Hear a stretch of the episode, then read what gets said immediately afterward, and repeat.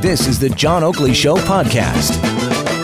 Forever 21. This is the California retailer. It's popularized fast fashion, you know, things under 50 bucks, $5 tops and that primarily for younger women uh, in that demographic, 18 to about 40 is what they say. It's a private family held company, and they're restructuring. They filed for Chapter 11 now. They're going to cease operations. 44 stores in Canada, but uh, up to 178 stores are going to be shuttered in the States, 350 overall, reflective of a changing retail landscape.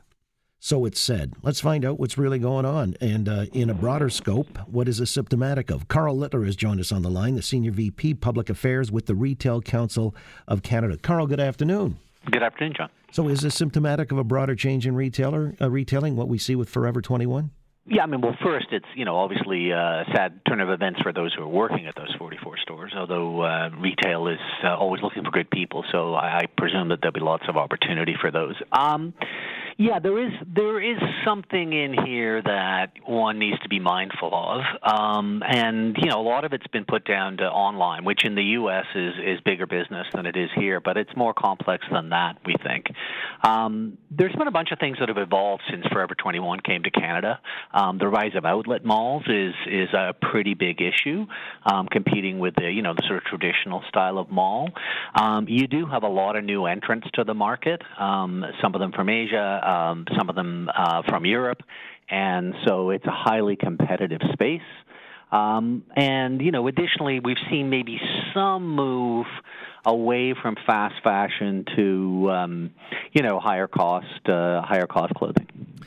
Now, the actual bricks and mortar operation, is it possible they overextended too quickly? I think they really uh, went on this tear for about six years, and uh, they were taking up huge flagship space in major cities, like 90,000 square feet, I think, in Times Square alone. Uh, is that maybe a little too aggressive in this climate?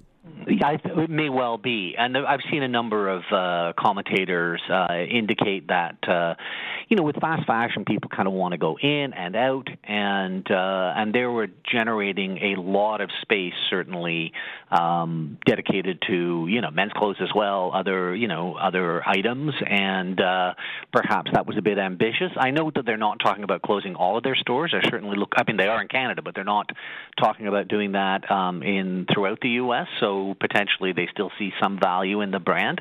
I guess one of the other vulnerabilities is this some of the fast fashion ones, and some are exceedingly successful. I mean, you know, Zara, H and M come to mind, but you know, uh, certainly uh, the you know the Gap and, and others. Um, you know, some do very well by having a mix. So you think about a TJ, you know, TJX kind of store where you've got a mix of, of brands. Um, if you're going to do a mono brand, which is everything's under your own label, you really want to stay ahead of trends. And I think when Forever 21 began, um, it was well placed to do that. But with increasing competition, maybe not as clearly out on its own. And then there have been some suggestions by commentators, and I can't say that I'm an absolute expert in, in fashion for you know young women, but um, that maybe the uh, the edge that it once had was falling away.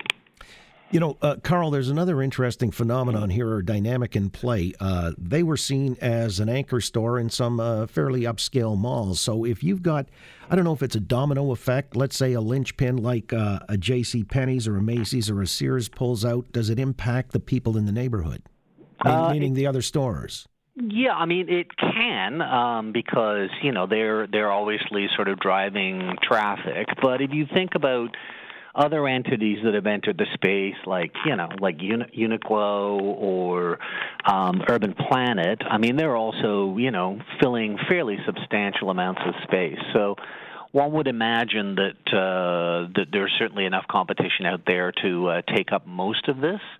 Um, I, you know, I wouldn't suggest that it's not going to have some effect during the transition on neighboring stores.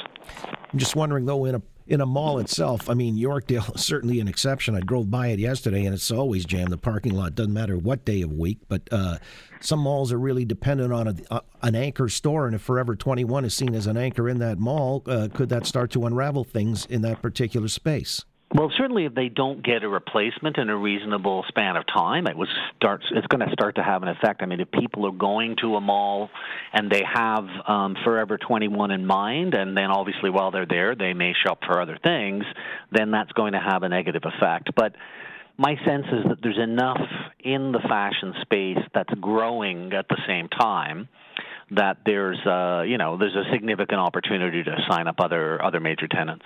What, by the way, is the future of the shopping mall? Well, in Canada, it's different than the U.S. No question that malls were heavily overbuilt in the U.S., um, and so they've seen some. You know, they've taken like quite a beating, frankly, uh, south of the border. Um, you know, there's there's obviously a lot of technology that wasn't out there, you know, 10, 20, certainly 30 years ago, and so some of the tech offerings are are filling more space. Um, so that is that is a prospect. And I think what a lot of them are doing, certainly on the sort of cutting edge, you know, if you look uh, around the world, is they're they're certainly driving that sort of community space, community experience part of it. I mean, it's not just a stopping shop, uh, shopping stop, although obviously some people will use it for that from you know uh, much of the time. So it's partly about a sort of cooler customer experience, but the notion that um, you know, there's only fashion out there competing for the consumer's wallet. You know, I think that would be a misapprehension.